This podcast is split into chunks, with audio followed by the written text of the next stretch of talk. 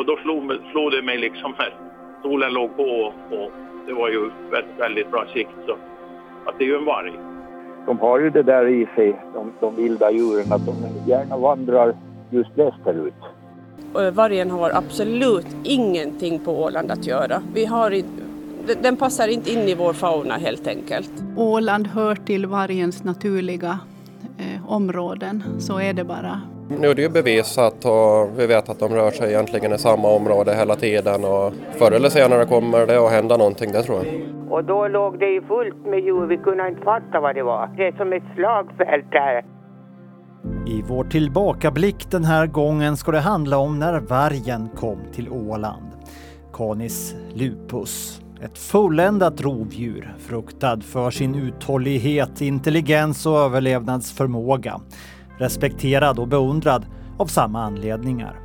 Stamfader till människans bästa vän. Fredad men allt annat än älskad. Inget annat djur har under århundraden framkallat så starka känslor hos oss människor. Så vad hände egentligen med oss när vi fick vargen in på knuten? Hur agerade vi och vilka lärdomar tar vi med oss för framtiden? Det här är Tillbakablick, vargen. 27 februari 2018 brände Torsholma. Det var strax efter klockan åtta som Christian Andersson på Alfågelns brygga såg ett djur som han först trodde var en räv. Och då slog, slog det mig liksom här. Solen låg på och det var ju väldigt, väldigt bra sikt. Så att det är ju en varg.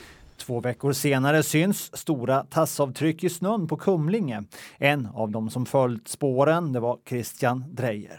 Igår så kom eh, min son hem här och sa att han hade sett spår som han trodde var varg. Och vi trodde ju inte riktigt på honom. Men vi gick ut hela familjen sen och letade lite i skogen. Och så följde vi spåren och så hittade vi ett eh, rivet rådjur. Så att det finns väl kanske anledning att tro att det har varit en varg här trots allt. En älginventering helgen den 17-18 mars resulterar i att fyra jaktvårdsföreningar på Åland rapporterar in misstänkta vargspår. Eckerö, Hammarland, Finström och Sund. Vi hör jakthandläggare Roger Gustafsson. Det mesta indikerar ju på att det är en ensam varg som är, har gått över Åland. Då. Tror du att det finns någon risk för någon varghysteri på Åland nu? Nej, det, det vet jag väl inte. Alltså det, det är klart att, att, att, att att folk blir lite oroliga för att det stryker vargar omkring, eller en varg i det här fallet då. Det har man ju en förståelse för och, och i synnerhet de som har, har tamboskap då, får och, och nötkreatur och så vidare när det börjar bli säsong för dem. Så, så där, där är det väl ett, ett väldigt mycket större risk än vad det är för en människa förstås. Vad händer om isarna nu smälter och vargen blir fast här på Åland? Det får man ju reda upp då, då tänkte jag säga. Men visst har vi ju diskuterat olika scenarier och vad som händer och så vidare. Och, och personligen så tror jag väl det att vi vet ju att, att det finns en, en väldig massa betesdjur på Åland och väldigt små för, förhållanden och så här. Så, så jag, jag är nog illa rädd för det att, att, att blir det en varg kvar här så, så kommer det nog hända så mycket grejer så att, så att det måste åtgärdas på något vis. Och åtgärdande är då att skjuta bort? Ja, det är väl den troliga lösningen på det här. Det är nu den riktiga vargfebern infinner sig. Dagen efter Roger Gustafssons uttalande så startas Facebookgruppen Vargobservation på Åland. Här ska många mer eller mindre tillförlitliga observationer av vargen dryftas, rapporteras och diskuteras. Sidan förses även med en karta över Åland där en knappnål markerar platsen för senaste observation. Allra flest nålar får Jomala och Hammarland. Nu görs även påtryckningar från Ålands producentförbund om en förvaltningsplan för vargen. Ett lagförslag om akut skyddsjakt förbereds och den 2 maj presenterar vicelandrådet Camilla Gunell med jaktfrågor på sitt bord förslaget om att ge djurägare rätten att i första hand vidta skrämselåtgärder vid vargangrepp på tamdjur och i sista hand rätten att skjuta för att döda. Alltså det här är ju ett sätt att för, försöka tillmötesgå den rädsla och oro som jag upplever att finns eh, mycket på, på landsbygden, särskilt nu på våren när folk börjar ta ut sina tamdjur och sin boskap. Mm. Eh, att, de, att vargen då blir ett hot mot de här eh, tama djuren. Och, eh, och så här långt är det som man kan gå. Söndagen den 17 juni får jaktförvaltare Robin Juslin ett samtal från en fårägare i Hammarland, Samuelstorp. En ensam tacka, sannolikt riven av en varg, har hittats utanför sin hage. De här dödande betten som jag hittade så kunde leda mig till i alla fall att det, att det sannolikt var varg som, som hade dödat den här tackan. Frågan är väl när man beviljar skyddsjakt. Det är en diskussion vi måste ha inom, i, med regeringen. Där. Praxis i, i Finland är ju att det ska vara tre händelser innan man kan bevilja skyddsjakt. Så att just ännu i det här skedet så är bevisföringen lite för, för lätt utan man måste ha, det måste finnas ett, ett starkare incitament. Så på ett sätt kan man hävda att vi har kommit närmare ett beviljande av en skyddsjakt i och med att det har skett en incident och du efterlyser tre här? Det kan man hävda, ja. Sa Camilla Gunell. Två viltkameror placerades ut vid kadavret och några dagar senare fångades en varg på bild vid två olika tillfällen. Jeanette Eriksson i Samuelstorp satte ord på sina känslor kring vargens närvaro i byn. Jag vet inte, personligen är jag väl inte så rädd för vargen, det är jag inte. Men, men jag tycker den hör inte bara hit. Jag har säkert fel, men jag tycker den hör inte och jag är främst Uh, tycker liksom synd om uh, bönder med, med får och förstås hästar med föl och sånt här. Jag litar ju på stona att de försvarar bra. Vi har inga föl.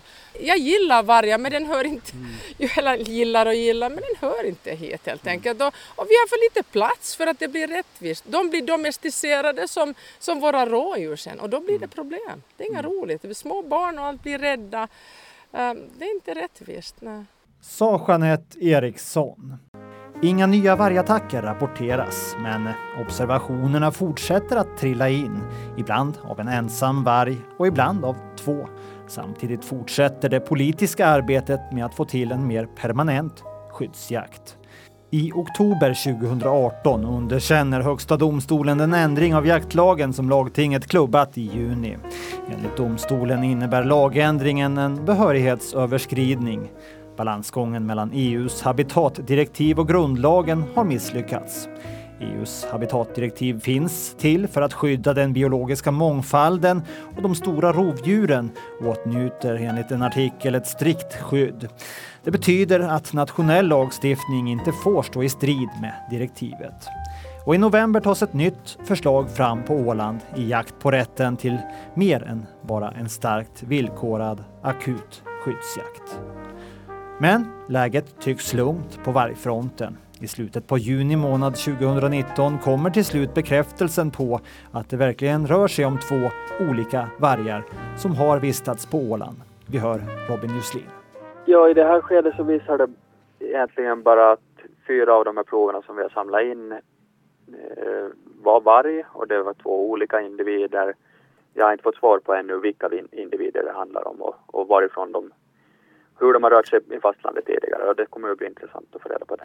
Tisdag den 1 oktober 2019 hittas sex döda och två skadade får i Hammarland, Boda. Den drabbade fårägaren Aida Andersson berättar om händelsen. Det var vår son som ringde för vi bor inga riktigt på samma ställe. Vi, och han bor nära så sa han det är som ett slagfält här och vi fattar ingenting. Så vi får ju upp då och titta. Och då låg det ju fullt med djur, vi kunde inte fatta vad det var. Men vi, sen förstod vi att det var en varg då, för inte kunde det vara en hund det. För det var ju så mycket skador på dessa djuren. Jag vill diskutera skyddsjakt och vilka befogenheter vi har redan imorgon. Det säger vicelandråd Camilla Gunell som är den minister i Ålands landskapsregering som har jaktfrågor på sitt bord med anledning av vargattacken i Hammarland, Boda. Vi hör Camilla Gunell. Ja, det är nog mycket, mycket oroväckande och, och jag hoppas nu att eh, det här budet om att vargen fortfarande finns kvar på Åland och uppenbarligen är aktiv, att det går ut till alla djurägare så att man nu kan vaka särskilt över sina djur och eh, jag hoppas verkligen inte att det händer fler gånger. Jag är tacksam för att vi nu har en lagstiftning som gör att vi, vi, vi kan överväga att bevilja skyddsjakt och eh, vi kommer att imorgon sätta oss ner med miljöbyrån och med jaktenheten och diskutera ett sådant alternativ om det är möjligt. Och efter en skyndsam behandling av frågan kommer ett ganska väntat beslut den 4 oktober. Vi har nu fattat ett beslut om att inleda skyddsjakt idag fram till den 17 i tionde och då på ett begränsat jaktområde i Hammarland, Bodaby. Och vi har också uppdragit då åt Hammarlands jaktvårdsförening och till en särskild utsedd jaktledare att leda den här jakten. Det är alltså inte frågan om någon fri jakt för var och en utan det är ett avgränsat beslut som gäller, gäller bara några få och ett visst område.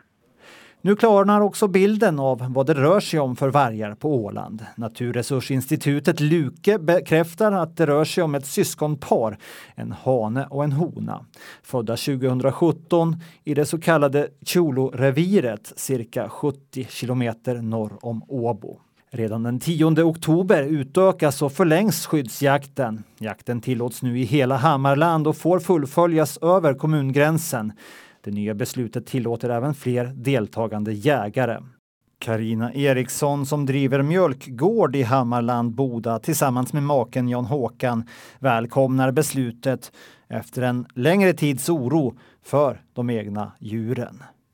Det känns obehagligt därför man har hela tiden den här rädslan att vad kommer att hända och det är ju speciellt när vi har djur ute som kalvar och vargen får lukt av det här blodet. Vi, vi kan ju inte göra så mycket. Vi, vi sätter ju vårt stora hopp till jägarna att de faktiskt ska få ta, tag i den här vargen. Ja, är det så viktigt att få bort den? Det är jätteviktigt. Jag tycker eh, vargen har absolut ingenting på Åland att göra. Vi har, den passar inte in i vår fauna helt enkelt. Men en så gott som snöfri vinter gör jakten svår eftersom vargen inte går att spåra. Men så lördagen den 28 december är väderförutsättningarna på jaktlagets sida. Redan under fredagen hittade man spår av en varg men mörkret kom emot och jakten inleddes på allvar först på lördagsmorgonen. Jaktlaget som bestod av 30 personer hittade färska spår och legor och visste att man närmade sig. En av jägarna släppte sina två hundar som drev vargen rakt på en skytt. Vi hör jaktledaren Lars Nordström. Vi har inte släppt hundarna på, på vargar förut men de spårar ju delvis åtminstone. De spårar ganska bra gjorde de faktiskt. Fast det var lite störande moment. Det var lite mårdhundar och rävar och sånt som de också ville spåra. Sen hittade vi lite, det vitvetslaget rådjur bland annat och, och lite sådana saker. Så.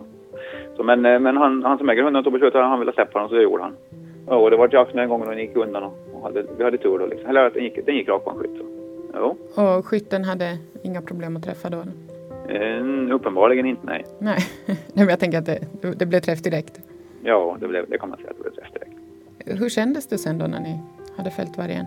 Jag inte vet om det var, det var ju en lång dag som vi, det var ju på eftermiddagen vi sköt den här och det började spåra. Det var, det var många som hjälpte till med det här liksom. Det var, det var ett teamwork där så det var, det är klart att det är speciellt när det var ingen av oss har ju jagat varg förut så. Och det var en skyddsjakt som vi liksom utförde ett landskap då. Men inte, det vet jag annars liksom. Det var, det var en lyckad jakt om man säger så. Så sa Lars Nordström efter avslutad jakt. Över fyra månader har nu gått sedan det att skyddsjakten avslutades. Tamboskapen är återigen på väg att släppas ut på sina sommarbeten. Vi ska höra Karina Eriksson i Hammarland Boda igen. Vad var din känsla när, när det dök upp i nyhetsflödet att eh, en varg var skjuten här då i december? En stor lättnad, om jag ska vara helt ärlig. Be väldigt stor lättnad. Därför att eh, vi kan ju inte skydda våra djur på det sättet när de är, är ute. Och det ska de ju vara. Nej, det kändes väldigt skönt. Vad tycker du att vi kan ta med oss för lärdomar från de här händelserna då, från, från vargbesöken? Det är att eh, när vi går samman och, och, och verkligen eh, jobbar med myndigheter, med jägare, med eh, djurägare, eh, så blir det ju resultat. Och jag tycker att eh, det är ju en enorm styrka här på Åland. Att vi har den möjligheten och att vi har, vi har ju nära till, till våra politiker och, och, och, och kan på det sättet snabba, få snabba beslut. Camilla Gunell var den minister som fattade beslutet om skyddsjakt. Så här ser hon på det beslutet idag. Det är aldrig lätt att fatta sådana beslut eftersom vargen är en skyddad art och därmed får den inte avlivas. Det är liksom grundregeln och den, den måste man liksom hålla i så hårt man kan och det är det som gäller. Men sen blir det ju sådana svåra avvägningar när vargen kommer in i samhällen och kommer väldigt nära människor, kommer väldigt nära tamdjur och till och med då när det finns ett uppenbart hot att den också river framförallt då får. Och, och, det är ju då man måste göra den här bedömningen att, att är situationen nu så pass allvarlig att det är befogat att överväga skyddsjakt? Och det var nog den balansgången vi gick hela tiden i den här frågan. Att vad, är, vad är lämpligt att göra och vad är tillräckligt? Att det inte går till, till överdrift heller, utan det blir nog liksom att alla springer runt i skogen och hetsar och, och jagar och letar efter de här vargarna. Utan, utan det gällde ju att, att sköta det så, så sakligt och balanserat som möjligt. Eh, var ni överens inom förvaltningen då kring det här? Jo, det var vi nog. Och eh, jag var ju både miljö och jaktminister vid det här ögonblicket, så jag hade ju stöd och hjälp av både miljöbyrån och av, av jaktenheten. Och jag skulle säga att vi, vi förde de här diskussionerna hela vägen och alla var ju väldigt insatta i problematiken och den här balansgången. Så att vi var nog eniga. Som jag minns det i alla fall fanns det ingen oenighet. Vilka andra alternativ fanns det än skyddsjakt i det här läget? då? Ja, vi, det fanns ju alla möjliga fantasifulla förslag kring att man borde tillfångata den och föra bort den, föra den till Lappland eller något annat revir där det fanns mera liksom territorium för en, för en varg att, att finnas och, och leva sitt vilda liv. Men det, det fanns inte några sådana möjligheter. Vad har du fått för reaktioner på det här beslutet då? Nå, till största delen nog positiva. Jag, jag, tycker ju att de flesta förstår situationen och, och att, eh, att eh, det är nu ett, ett avvägt beslut som man är tvungen att fatta eh, när det går så här långt, när vargen kommer så här pass nära och när människor blir rädda helt enkelt.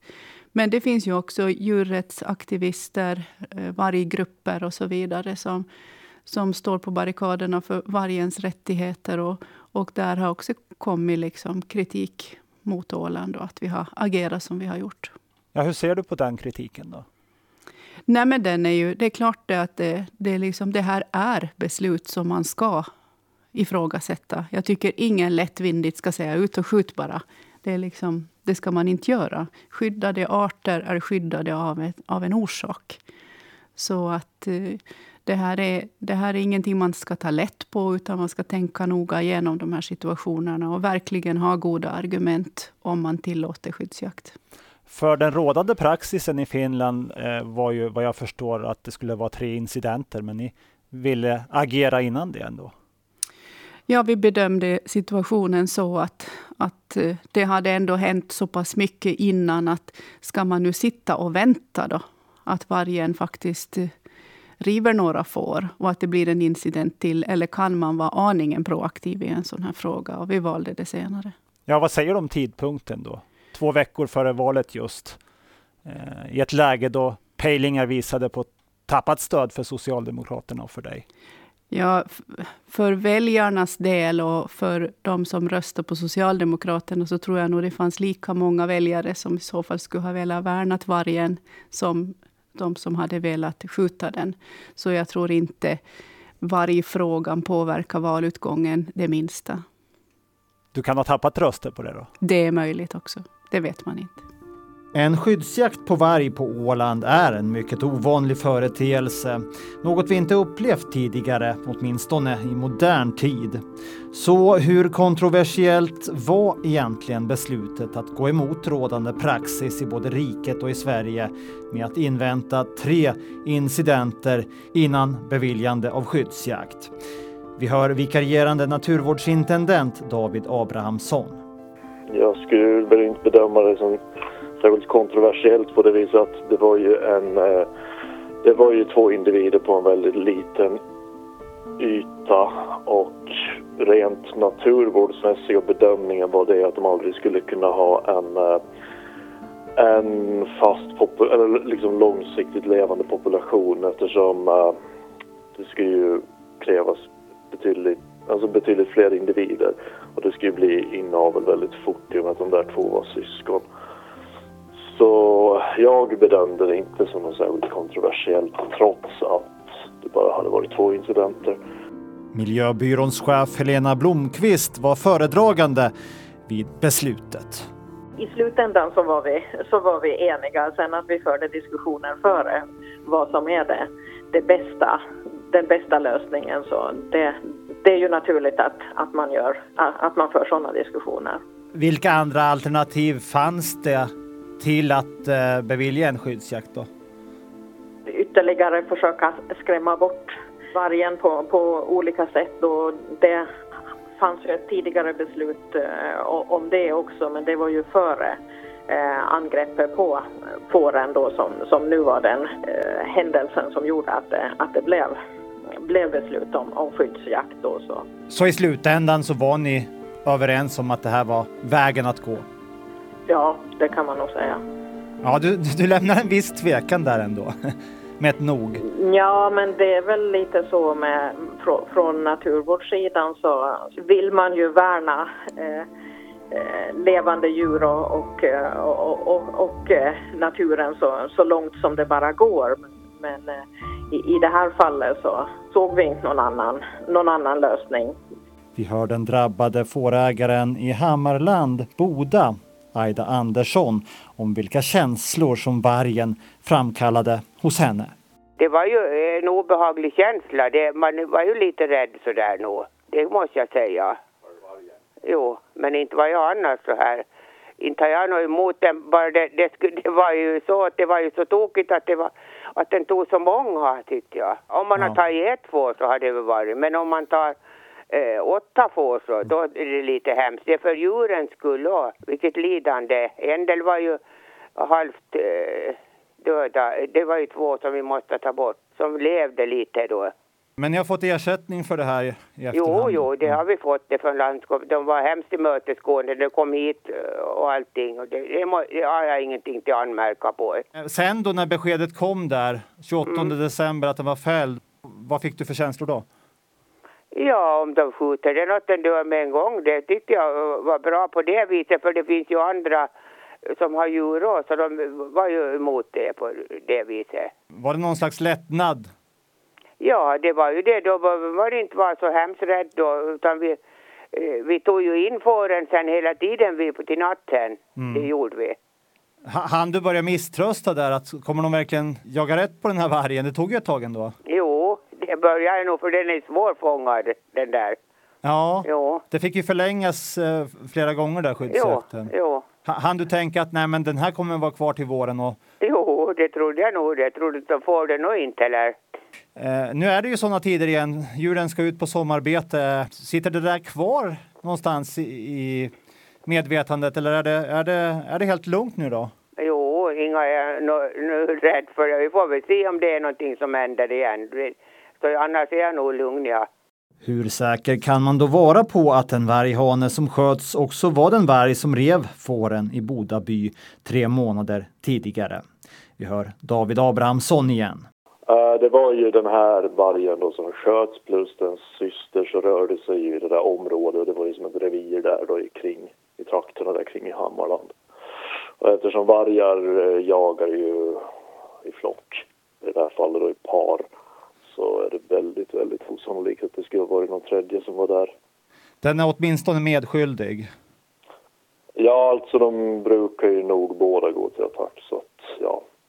Så om det var en eller två vargar vid, den, vid det angreppet, det, det vet ni inte med säkerhet?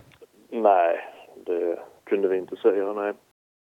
Jaktledare Lars Nordström berättar nu om de reaktioner som han och de andra jägarna har fått efter att ha fällt vargen. Ja, det, men det har varit övervägande positivt ska jag säga. Det, det, det var lite negativt då i början, framförallt när vi började jakten. Och just i samband med att den sköts då. Men sen har det varit väldigt lugnt på den fronten. Men det är väldigt många människor som har, som har tyckt att det var bra att, att vi fick bort den. Det, det, det finns alltid sådana som tycker annorlunda förstås. Så det, det, det var väl no, några som, som tyckte det var världens bästa idé det här. Men, men egentligen inte så hemskt många utan några som hörde av sig. Men den fällda vargen blev inte bara beskjuten den 28 december 2019. Vid Livsmedelsverkets undersökning av vargens kropp så konstaterade man att vargen bar på en äldre skottskada. Den åldersbestämning som gjorts av skottskadan visar att den inte är äldre än att den har uppkommit på Åland, men inte tillräckligt färsk för att ha tillkommit under den tillståndsgivna skyddsjakten. Uppgifterna dimper ner den 1 april 2020, men det är inget aprilskämt. Landskapsregeringen gör en polisanmälan om misstänkt brott mot jakt och naturvårdslagstiftningen. Vikarierande naturvårdsintendent David Abrahamsson berättar om skadan. Ja, det var på vänster överarm. Okej, okay. vad var det för slags eh, skada då? Alltså vad, vilken typ av skottskada var det? Det var med kula. Det fanns, eh, det hade gått ganska rakt igenom såg det ut som på bilderna. Det låter som en eh, tuff skada, att, svår skada att återhämta sig från om man är varg.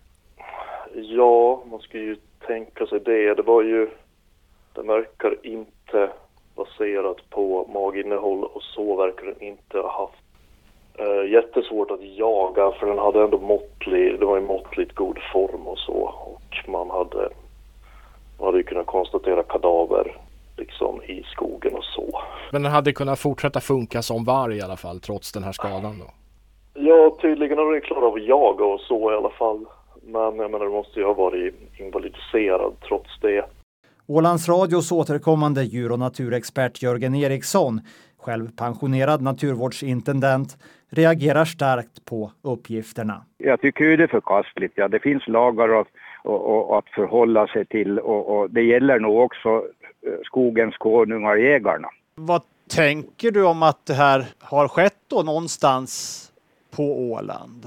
Ja, man får väl, man får väl ändå tillskriva kanske eh, nånt, någonting i stil med ja, eh, tillfälliga tjuven eller någonting sånt där, någon, någon form av, av, av, väldigt snabb överreaktion som kanske egentligen till och med var överilad. Jag, jag har, har lite de tankarna fast jag närmast nog blev ganska irriterad på det där att, att det, det pågick ju en process och man fick ju det, så småningom också tillstånd till en skyddsjakt och, och man måste ju liksom ha lite tålamod och vänta på den där så, så att det, det, tycker jag nog att det, det, var dåligt av den som är skyldig eller de som är skyldiga till det. Väldigt dåligt. Jaktledare Lars Nordström kommenterar de nya uppgifterna. Det är klart att det är anmärkningsvärt och långt ifrån bra om du frågar mig. Liksom, inte, inte det är något något till hurra över, absolut inte. Det är, egentligen, det är ett skott mot ett förbjudet djur, ett friluftsdjur. Så det, det är ju brottsligt, inte frågan om annat. Det var ett skott som var ämnat för att döda, får vi, får vi anta, eller? Ingen aning faktiskt. Ingen aning. Det kan ju vara någon som har skrämt den också eller försöka skjuta den. Det, vet, det kan man ju bara gissa sig till. Liksom. Det, det, kan finnas många anledningar kanske. Mjölkproducenten Karina Eriksson i Hammarland om vargens skada. Nej men det är ju hemskt för att de är ju djur de också. Och, och, och ett, ett djur som lider är, är, ju inte optimalt förstås. Så jag tycker att det, det är ju bra när det liksom blir en organiserad jakt, eller hur ska jag säga, att det finns eftersök om det händer någonting och, och, och, så vidare, om det, om det råkar gå illa. För det är ju ett lidande oavsett vad det är för djurslag. Ja. Om det är varg eller om det är rådjur eller vad, vad det än är så, så är det ju hemskt och ha djur att lida i skogen. Vi hör tidigare minister Camilla Gunell. Ja, men det är ju helt förkastligt. Inte kan man, det, det får man inte göra fara ut och, och jaga ett, ett skyddsvärt djur. Och, och, och skjuta det och skada det. Och, och det är ett jaktbrott, så det är klart att det ska anmälas och utredas. En studie gjord av Sveriges lantbruksuniversitet av den skandinaviska vargstammen på gränsen mellan Norge och Sverige, gjord mellan år 2001 och 2017, tyder på att över 60 procent av alla vargar som har dött under den här perioden har dödats illegalt. Så blev nu inte fallet på Åland. Vargen var visserligen invalidiserad med ett framben stelnat i en 90-gradig vinkel, men fälldes under beviljad skyddsjakt. Men frågan kvarstår ändå. Kan det invalidiserande skottet ha framkallat en attack på tamboskap så tillvida att den skadade vargen sökte sig till bebyggelse för att lättare hitta föda? Vi hör vikarierande naturvårdsintendenten David Abrahamsson. Jag tror inte att det var orsaken. Det känns som att det skulle ha skett flera eller tidigare angrepp i så fall. Det är väl bara det jag tycker liksom. Men visst, det, det går ju inte bort sig ifrån. Det kan ju vara möjligt. Så den person som skadesköt då och invalidiserade vargen kan indirekt ha påverkat till att vargen gjorde det här Ja, absolut. Det är säkert möjligt. Det är ju en tankegång att fundera på också. Alltså det, det finns en möjlighet, att, eller en sannolikhet för att, att det har varit så. Absolut. Polisen har enligt David Abrahamsson avbrutit förundersökningen om det misstänkta jakt och naturvårdsbrottet. Fallet är inte nedlagt, men endast om det framkommer ny information i fallet tar man upp det på nytt. Vi hör Camilla Gunnell om de känslor som vargen har väckt och väcker i det åländska samhället. Ja, no, det är ju det att vi inte har haft varg i de här trakterna på så länge, så att uh, dagens människor är inte vana med vargen. Och, och vargen har man ju skrämt barn med ända sedan, sedan de var små i Rödluvan och andra historier. Så att det finns ju kanske en, en stor inbyggd rädsla för vargen, kanske större än vad den behöver vara. En frisk varg så attackerar ju egentligen inte, eller ska inte attackera, utan vill hellre kanske hålla sig borta från, från befolkning och människor, människors territorier. Men eh, det är som sagt, Åland är väldigt litet när det gäller vargen. kan ju springa 50 kilometer på, e, på en dag utan bekymmer. Så att den färdas ju över väldigt stora ytor. Och det finns också gott om mat i de åländska skogarna, framförallt i form av rådjur. Det är kanske så att vi behöver lära känna vargen som art och, och behöver få en lite mer kanske saklig eh, sakligt förhållande till varg. Särskilt om det är så att, att den blir mera förekommande i vårt samhälle. Men samtidigt i de här motiveringarna till skyddsjakt så, så trycker ni ju på det här med att eh, ha rovdjurssäkra stängsel på sommarbeten. Det är inte liksom försvarbart sett till, till det arbete det kräver med. Nej, det där är ju också en sak att det är klart om, om du lever och har ett, ett lantbruk med djur i en region med väldigt mycket varg, då ser man ju till att det finns liksom skydd för fåren eller vad det är för djur man har. Eh, men på Åland så vi har haft så få incidenter av varg att det är också en ekonomisk fråga. att Hur mycket kan man börja bygga staket och, och så för att skydda mot varg om man inte kanske måste se liksom kommande åren här hur det börjar se ut om, om vargen blir mer förekommande på Åland eller om, om det här var en engångsföreteelse. Ja, en, en eh, fråga som folk har väldigt starka åsikter kring det är ju om vargen hör hemma på Åland eller inte. Vad, vad, vad har du landat i för tankar där? No, det är väl inte en fråga om tyckande utan vargen Åland hör till vargens naturliga eh, områden. Så är det bara med den flora och fauna vi har.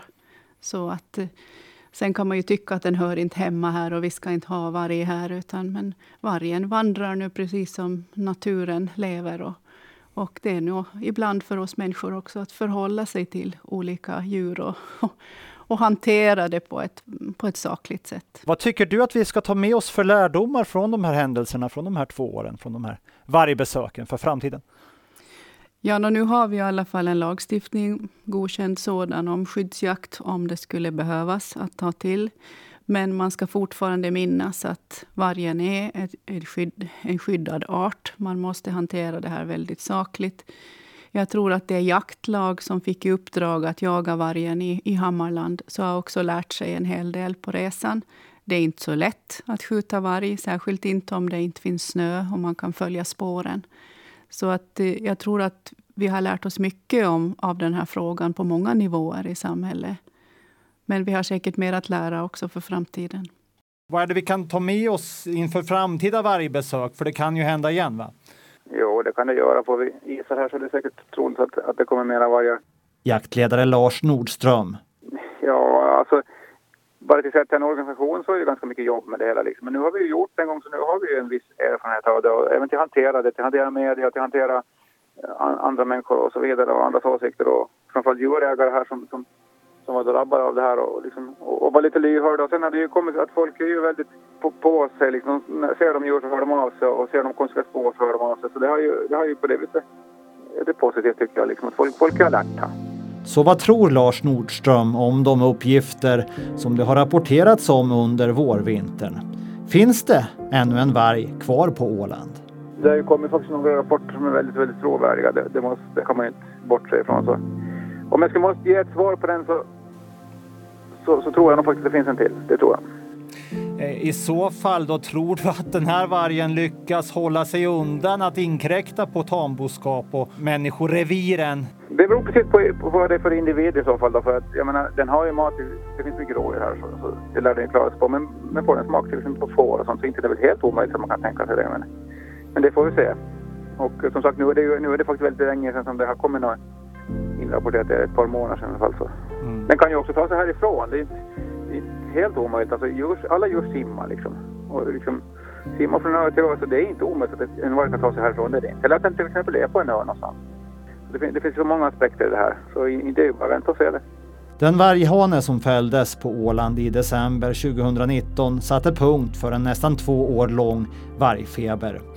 Nu ska den stoppas upp och bli en del av Ålands museums permanenta utställning som en symbol för vår gemensamma konfliktfyllda historia. Vi hör intendent Kia Haldin. Den är starkt laddad i vårt samhälle, vargen som varelse.